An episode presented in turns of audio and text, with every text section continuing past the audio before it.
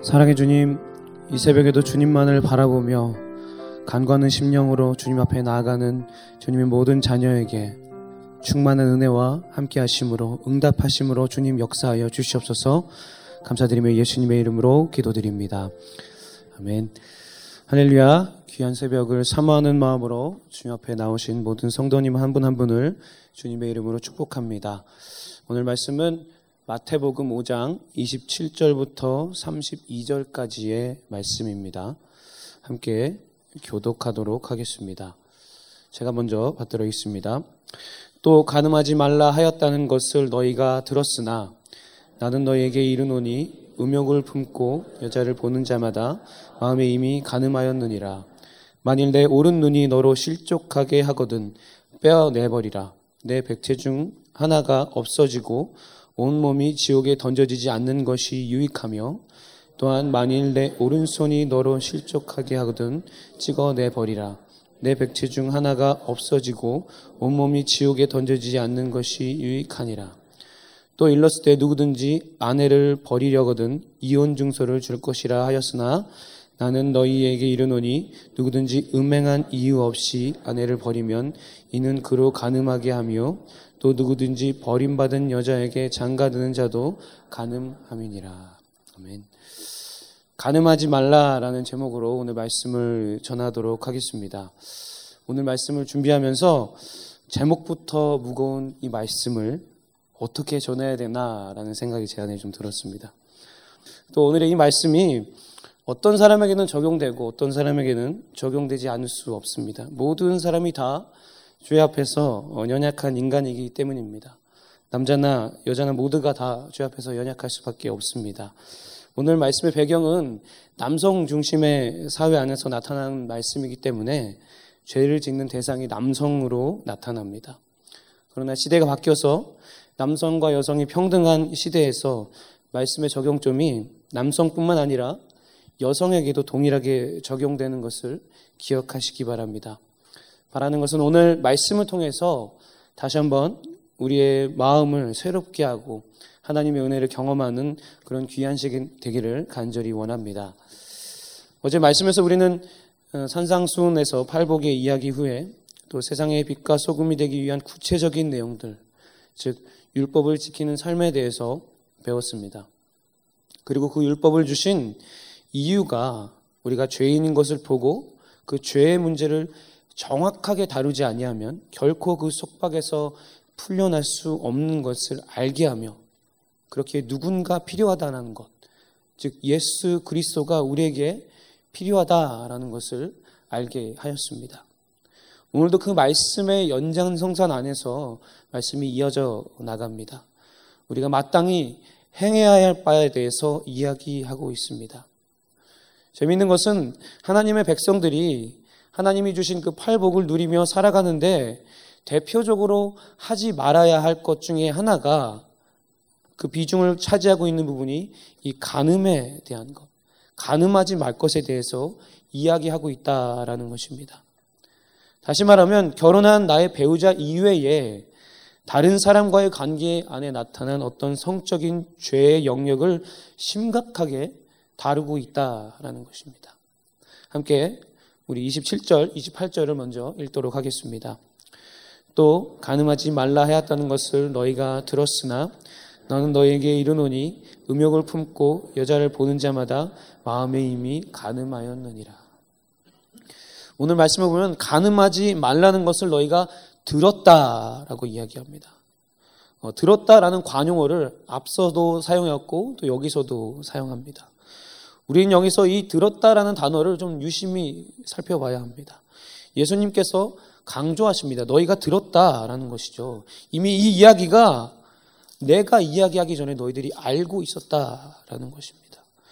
그래서 원어상에서도 보면 원래는 너희가 들었다라고 예수님께서 말씀하시고 가늠하지 말아라라고 뒤에 말씀을 이어가십니다.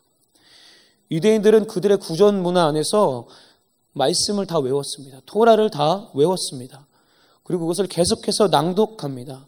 많은 사람들이 십계명 안에 간음하지 말라는 말씀을 다 말씀을 귀로 들었습니다. 오순절 같은 유대인의 명절 때에 그들은 이 말씀을 낭독해서 모든 백성의 귀에 들리게 하였습니다. 근데 그들은 그들의 귀에 들리기만 하였지 너무나도 익숙했던 그 계명을 지키지 않고 마음대로 행하는 모습을 보입니다. 왜 그들의 마음대로 행했을까요? 예수님이 생각하시는 예수님이 말씀하시는 간음과 유대인이 생각하는 간음이 그 범주가 달랐기 때문입니다. 구약의 율법에 따르는 그 유대인들이 생각하는 간음은 한 남자가 다른 남자의 아내와 성적인 관계에 이르렀을 때만이 그들은 간음이라고 생각했습니다. 본문의 28절에 나오는 여자라는 그 헬라어도 아내라는 뜻으로 다른 사람의 아내를 말하는 단어입니다. 다른 사람의 아내를 향해서 음욕을 품는다는 것을 말하는 것이죠. 그렇기 때문에 유대인들은 그들의 범주를 넘어가지 않는 것, 그것은 간음이 아니다라고 생각했습니다. 그런데 예수님이 말씀하시는 간음의 범주는 더 높은 차원의 것이었습니다. 유대인들이 미칠 수 없는 영역의 것이었습니다. 생각하는 순간, 음욕을 품는 순간에 그것이 간음이고 죄이다라고 말씀하시는 것입니다. 우리가 여기서 간음에 이르는 그 죄악의 과정을 한번 좀 보기 원합니다. 예수님이 말씀하신 간음까지 이르는 그 과정은 우리가 생각하는 것과는 조금 다른 것 같습니다. 우리는 보통 이렇게 생각합니다. 나의 배우자 외에 내가 만나는 이성을 바라보고 그 이성에게서 어떤 성적인 욕구를 자극하는 모습을 통해서 우리가 음욕을 품고 간음을 범죄하는 것으로 대부분의 사람들이 생각합니다. 처음에는 자의적인 동기가 없는 것으로 항상 우리는 그것들을 생각하며 나아갑니다. 그래서 어떤 성범죄들을 어, 일으킨 사람들은 어떤 여성들이 나의 성적인 욕구를 자극했기 때문에 내가 그러한 범죄에 이르를 수밖에 없었다라고 자신을 정당화하는 것을 볼 수도 있습니다. 그런데 오늘 말씀에서 예수님께서 말씀하시는 것은 조금 다른 말씀을 하고 계십니다. 예수님은 명확하게 이야기하십니다. 그냥 본 것이 아니라 음욕을 품고 보았다라는 것입니다. 음욕을 품고 봄으로 간음의 이름이 되었다라는 것입니다.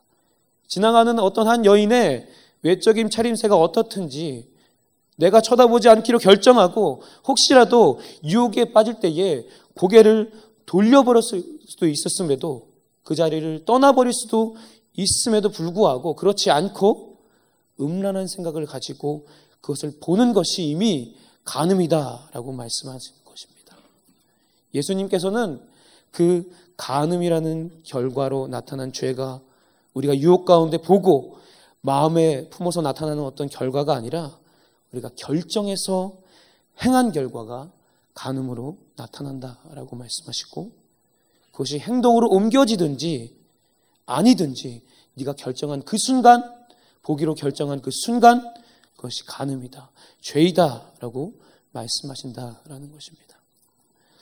사랑하는 성도 여러분, 여러분은 여러분의 마음 속에 죄라는 것을 정의할 때에 어떤 기준으로 가지고 계십니까? 그것이 단지 여러분의 삶 속에서 행동으로 나타나지 않는다 하면 괜찮다라고 생각하지는 않으십니까? 오늘 예수님께서 말씀하십니다. 너의 그 죄에 대한 근원적인 동기까지도 확인하라는 것입니다. 실상 모든 행위의 동기는 그 마음을 품는 것입니다. 그 마음에서 충동적인 것이 절제의 정도를 지나칠 때에는 그것이 행동으로 나타나는 것이고 그렇지 않을 때에는 그냥 마음에 머무는 것입니다. 이 시간 우리의 마음을 다시 한번 좀 점검하기 원합니다. 나의 동기는 무엇인가?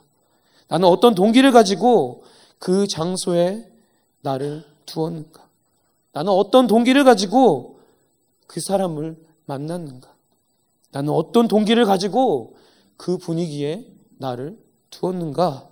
우리는 이것을 점검해야 된다라는 것입니다. 순간순간 이것을 점검하는 것만으로도 성도 여러분은 여러분의 삶 안에 무너진 영역들을 아니면 무너지기 직전의 영역들을 지키며 죄 가운데 거하지 않을 수 있을 것입니다. 주님 안에서 예수 안에서 자신의 동기를 계속해서 점검하면서 마음의 죄악을 품지 않는 여러분 한 분 한분 되시기를 주님의 이름으로 간절히 축복합니다. 이제 말씀에서는 뭐 계속해서 그 간음에 대한 것을 조금 더 심층적으로 다루며 나아갑니다. 다른 남자의 아내를 보고 음욕을 품게 될 때에 어떻게 해야 되는가 하는 것입니다. 함께 29절과 30절을 읽도록 하겠습니다. 만일 내 오른 눈이 너로 실족하게 하거든 빼어내버리라. 내 백체 중 하나가 없어지고 온몸이 지옥에 던져지지 않는 것이 유익하며 또한 만일 내 오른손이 너로 실족하게 하거든 찍어내버리라. 내 백체 중 하나가 없어지고 온몸이 지옥에 던져지지 않는 것이 유익하니라. 이 말씀을 우리가 문자 그대로 해석한다면 세상에 어떤 누구도 어, 성한 사람이 없을 것입니다. 이 말씀은 문자 그대로의 의미가 아니라 어떤 과장법의 표현인 것입니다. 실제로 우리가 눈을 빼버리거나 우리의 지체를 자른다고 문제가 해결되는 것도 아닙니다. 과거에 어떤 우스갯소리로 어, 도박을 하는 어떤 카드 도박을 하는 어떤 사람이 그 도박을 그만두기 위해서 손을 자른다고 도박을 그만두는 것이 아니라 더욱더 기술을 쌓아서 발가락으로 예, 그 카드를 하고 도박하는 것과 마찬가지인 것입니다. 그 안에 있는 욕망은 그 죄에 대한 욕망은 그대로 있는 것입니다. 예수님께서는 여기서 과장법을 통해서 이 범죄가 이 간음이라는 것이 얼마나 중대한 문제인지 그리고 얼마나 철저하게 다루어야 하는 것인지 오늘 말씀하고 계신 것입니다.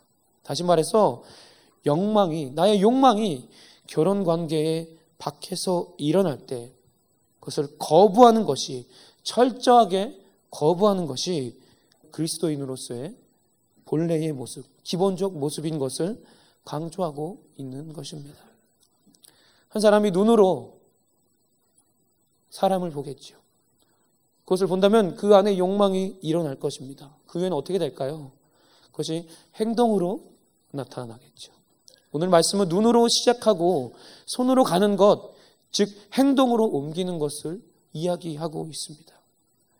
그렇다면 우리는 이러한 상황 가운데서 어떻게 해야 할까요? 성도인 우리는 어떤 모습을 보여야 할까요?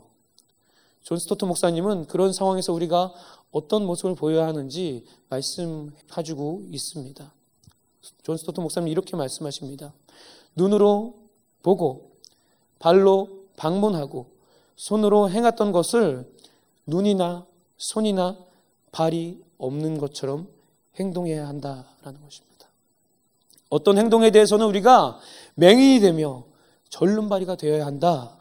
왜냐하면 그럼으로써 우리가 얻을 수 있는 영적 위는 엄청나기 때문이다. 그러므로 우리가 영적인 눈과 손과 다리를 과감하게 잘라야 한다. 결단해야 한다라고 말씀하고 있는 것입니다. 사랑하는 성도 여러분, 왜 이렇게 눈으로 보이지 않는 것처럼 걸어가지 못하는 사람처럼 움직이지 못하는 사람처럼 우리가 결단함으로 나가야 할까요? 구약의 율법의 기준을 뛰어넘는 이, 이런 것이 어떤 면에서는 말도 안 되는 어떤 행동의 모습들이 우리의 삶의 기준이 되어야 할까요? 예수님께서 그것을 허용하지 않으시기 때문입니다. 분명 예수님은 자신이 오신 이유에 대해서 이렇게 강력하게 얘기하는 것을 볼 수 있습니다. 함께 마태복음 5장 17절을 우리가 읽도록 하겠습니다. 내가 율법이나 선지자나 폐하로울 줄로 생각하지 말라. 폐하로운 것이 아니요 완전케 하려 함이로라. 예수님께서는 구약의 율법을 뛰어넘어서 그 문자적인 어, 의미는 폐하지만 그 율법이 지향하는 어떤 최고의 수준으로 그 수준을 끌어올려서 나아가기를 원하시는 것입니다. 완전케 회복하고자 하시는 것입니다. 사랑하는 성도 여러분, 우리는 예수님이 주시는 복을 누리고 살아가고 있습니다. 엄청난 복을 누리고 살아가고 있다면 우리가 가지고 있는 죄의 기준도 그분의 것과 동일해야 한다라는 것이죠. 그런데 우리는 그것들을 감당할 수 없습니다. 그 높은 죄의 기준에 우리가 부합할 수 없는 삶을 살아갈 수밖에 없습니다. 죄 가운데 거할 수밖에 없습니다. 넘어질 수밖에 없습니다. 그때 예수님께서 말씀하시는 것입니다. 힘들지, 어렵지, 감당할 수 없을 것 같지. 내가 그 죄를 대신 질게. 내가 그것을 지어줄게. 사랑하는 아들아, 사랑하는 내 딸아, 너희가 넘어지더라도, 혹여나 죄 가운데 잠시 거한다 할지라도 죄에 대한 기준은 나와 동일해야 한다. 라고 말씀하시는 것입니다. 힘들고 어려워서 넘어지고 쓰러질 때에 나에게 와라. 다시 용서하고 일어서게 할게. 그러니까 제발 죄에 대한 기준은 세상의 것과 맞추지 말고 나와 맞춰주지 않겠니? 라고 말씀하시는 것이 오늘 말씀의 중심 취지라는 것입니다. 우리는 연약한 인간이기에 마음속에 음욕을 품을 수 있습니다. 간음이라는 죄 가운데 거할 수 있습니다.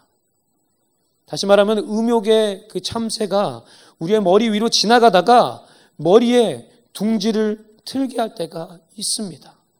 어떤 사람은 그것이 생각으로 그칠 수도 있고 어떤 사람은 그것이 행동으로 나타날 수도 있습니다. 바라는 것은 혹시라도 여기 있는 분들은 여기 있는 모든 분들은 그것이 행동으로 실행되기 전에 주님 앞으로 돌아오시기를 그런 은혜가 있기를 간절히 축복합니다. 머리 위에 있는 참새 둥지를 털어버리시는 여러분 되시기를 간절히 바랍니다. 그러기 위해서는 죄에 대한 여러분의 기준이 높아져야 합니다. 예수님의 생각이 여러분의 생각이 되어져야 된다라는 것입니다. 세상에서 말하는 어떤 죄의 기준을 여러분의 기준에 맞추지 마시기 바랍니다. 매스컴에서 말하는 또는 어떤 유명한 사람이 말하는 성적인 죄에 대한 기준에 대해서 여러분이 그것을 따라가고 맞추지 마시기 바랍니다.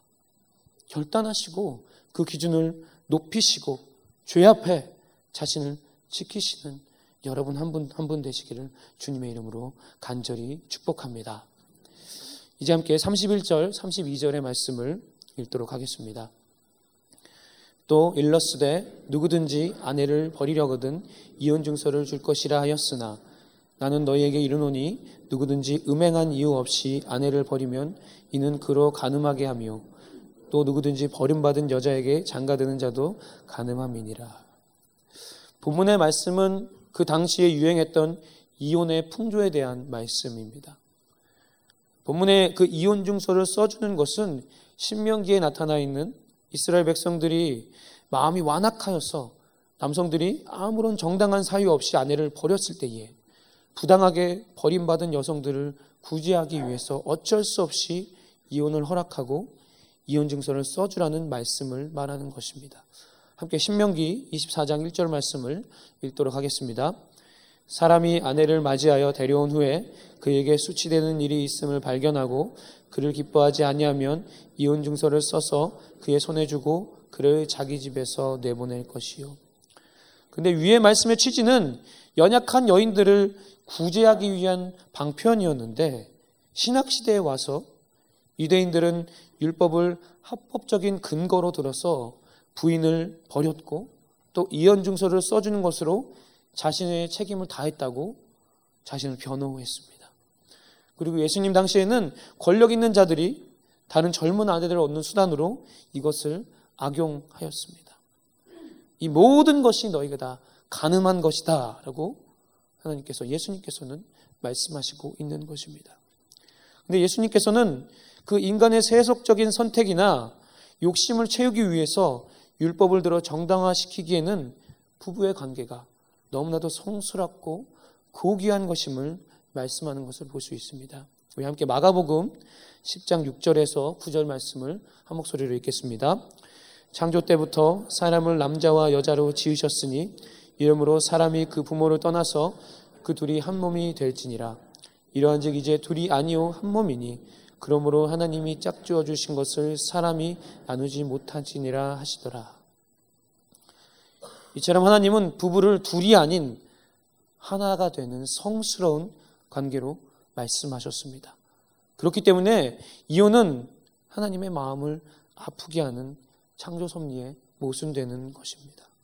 예수님은 이 이혼에 대한 말씀은 당시 모세의 율법을 정당화하려던 유대인들을 다시 한번 흔드시고 하나님의 선하시고 깊은 원칙적인 율법으로 회복하고자 하는 그 뜻이 있었습니다. 우리가 말씀을 잘 읽어보면 구약의 율법은 언제나 하나님과의 깨어진 관계가 전제되어 있습니다. 그러한 관계 안에서 예수님께서는 그 깨어진 관계의 완전한 회복자로서 나타나는 것을 볼 수 있죠. 구약의 율법이 최소한의 것으로 살아내하지 말아라. 가늠하지 말아라 등의 이야기를 말하고 있다면 예수님의 오심을 통해서 율법이 그 성취됨으로 인한 관계의 특징은 회복되는 것을 말합니다.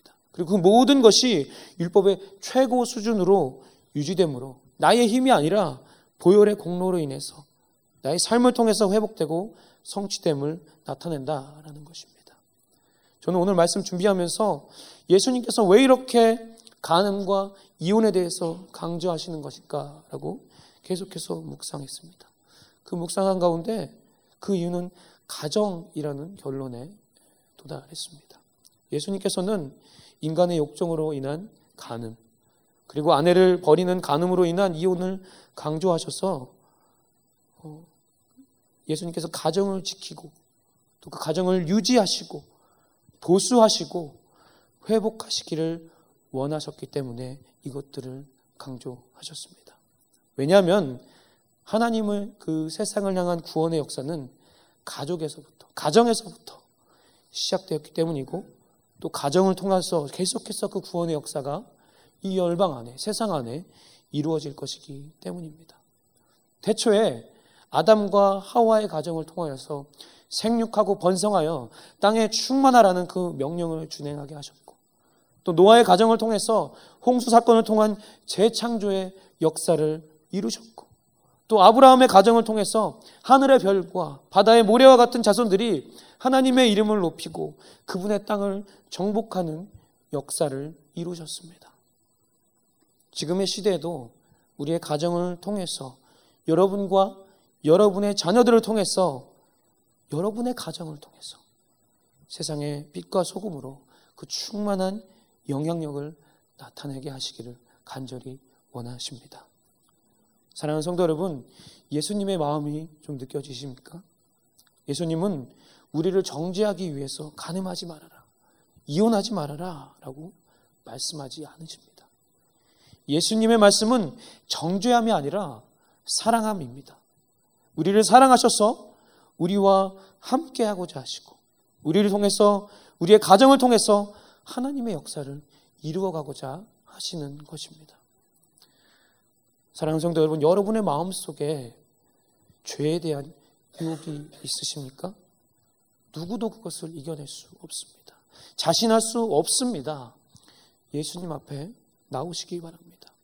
예수님께 도움을 구하시기 바랍니다. 주님, 주님께서 이 연약한 사람을 붙들어 주시옵소서.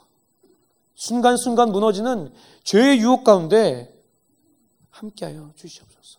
그래서 나의 죄에 대한 그 기준이 높아지게 하시고 주의 은혜로 승리하게 하시옵소서라는 고백이 여러분의 고백이 되시기를 간절히 주님의 이름으로 축복합니다.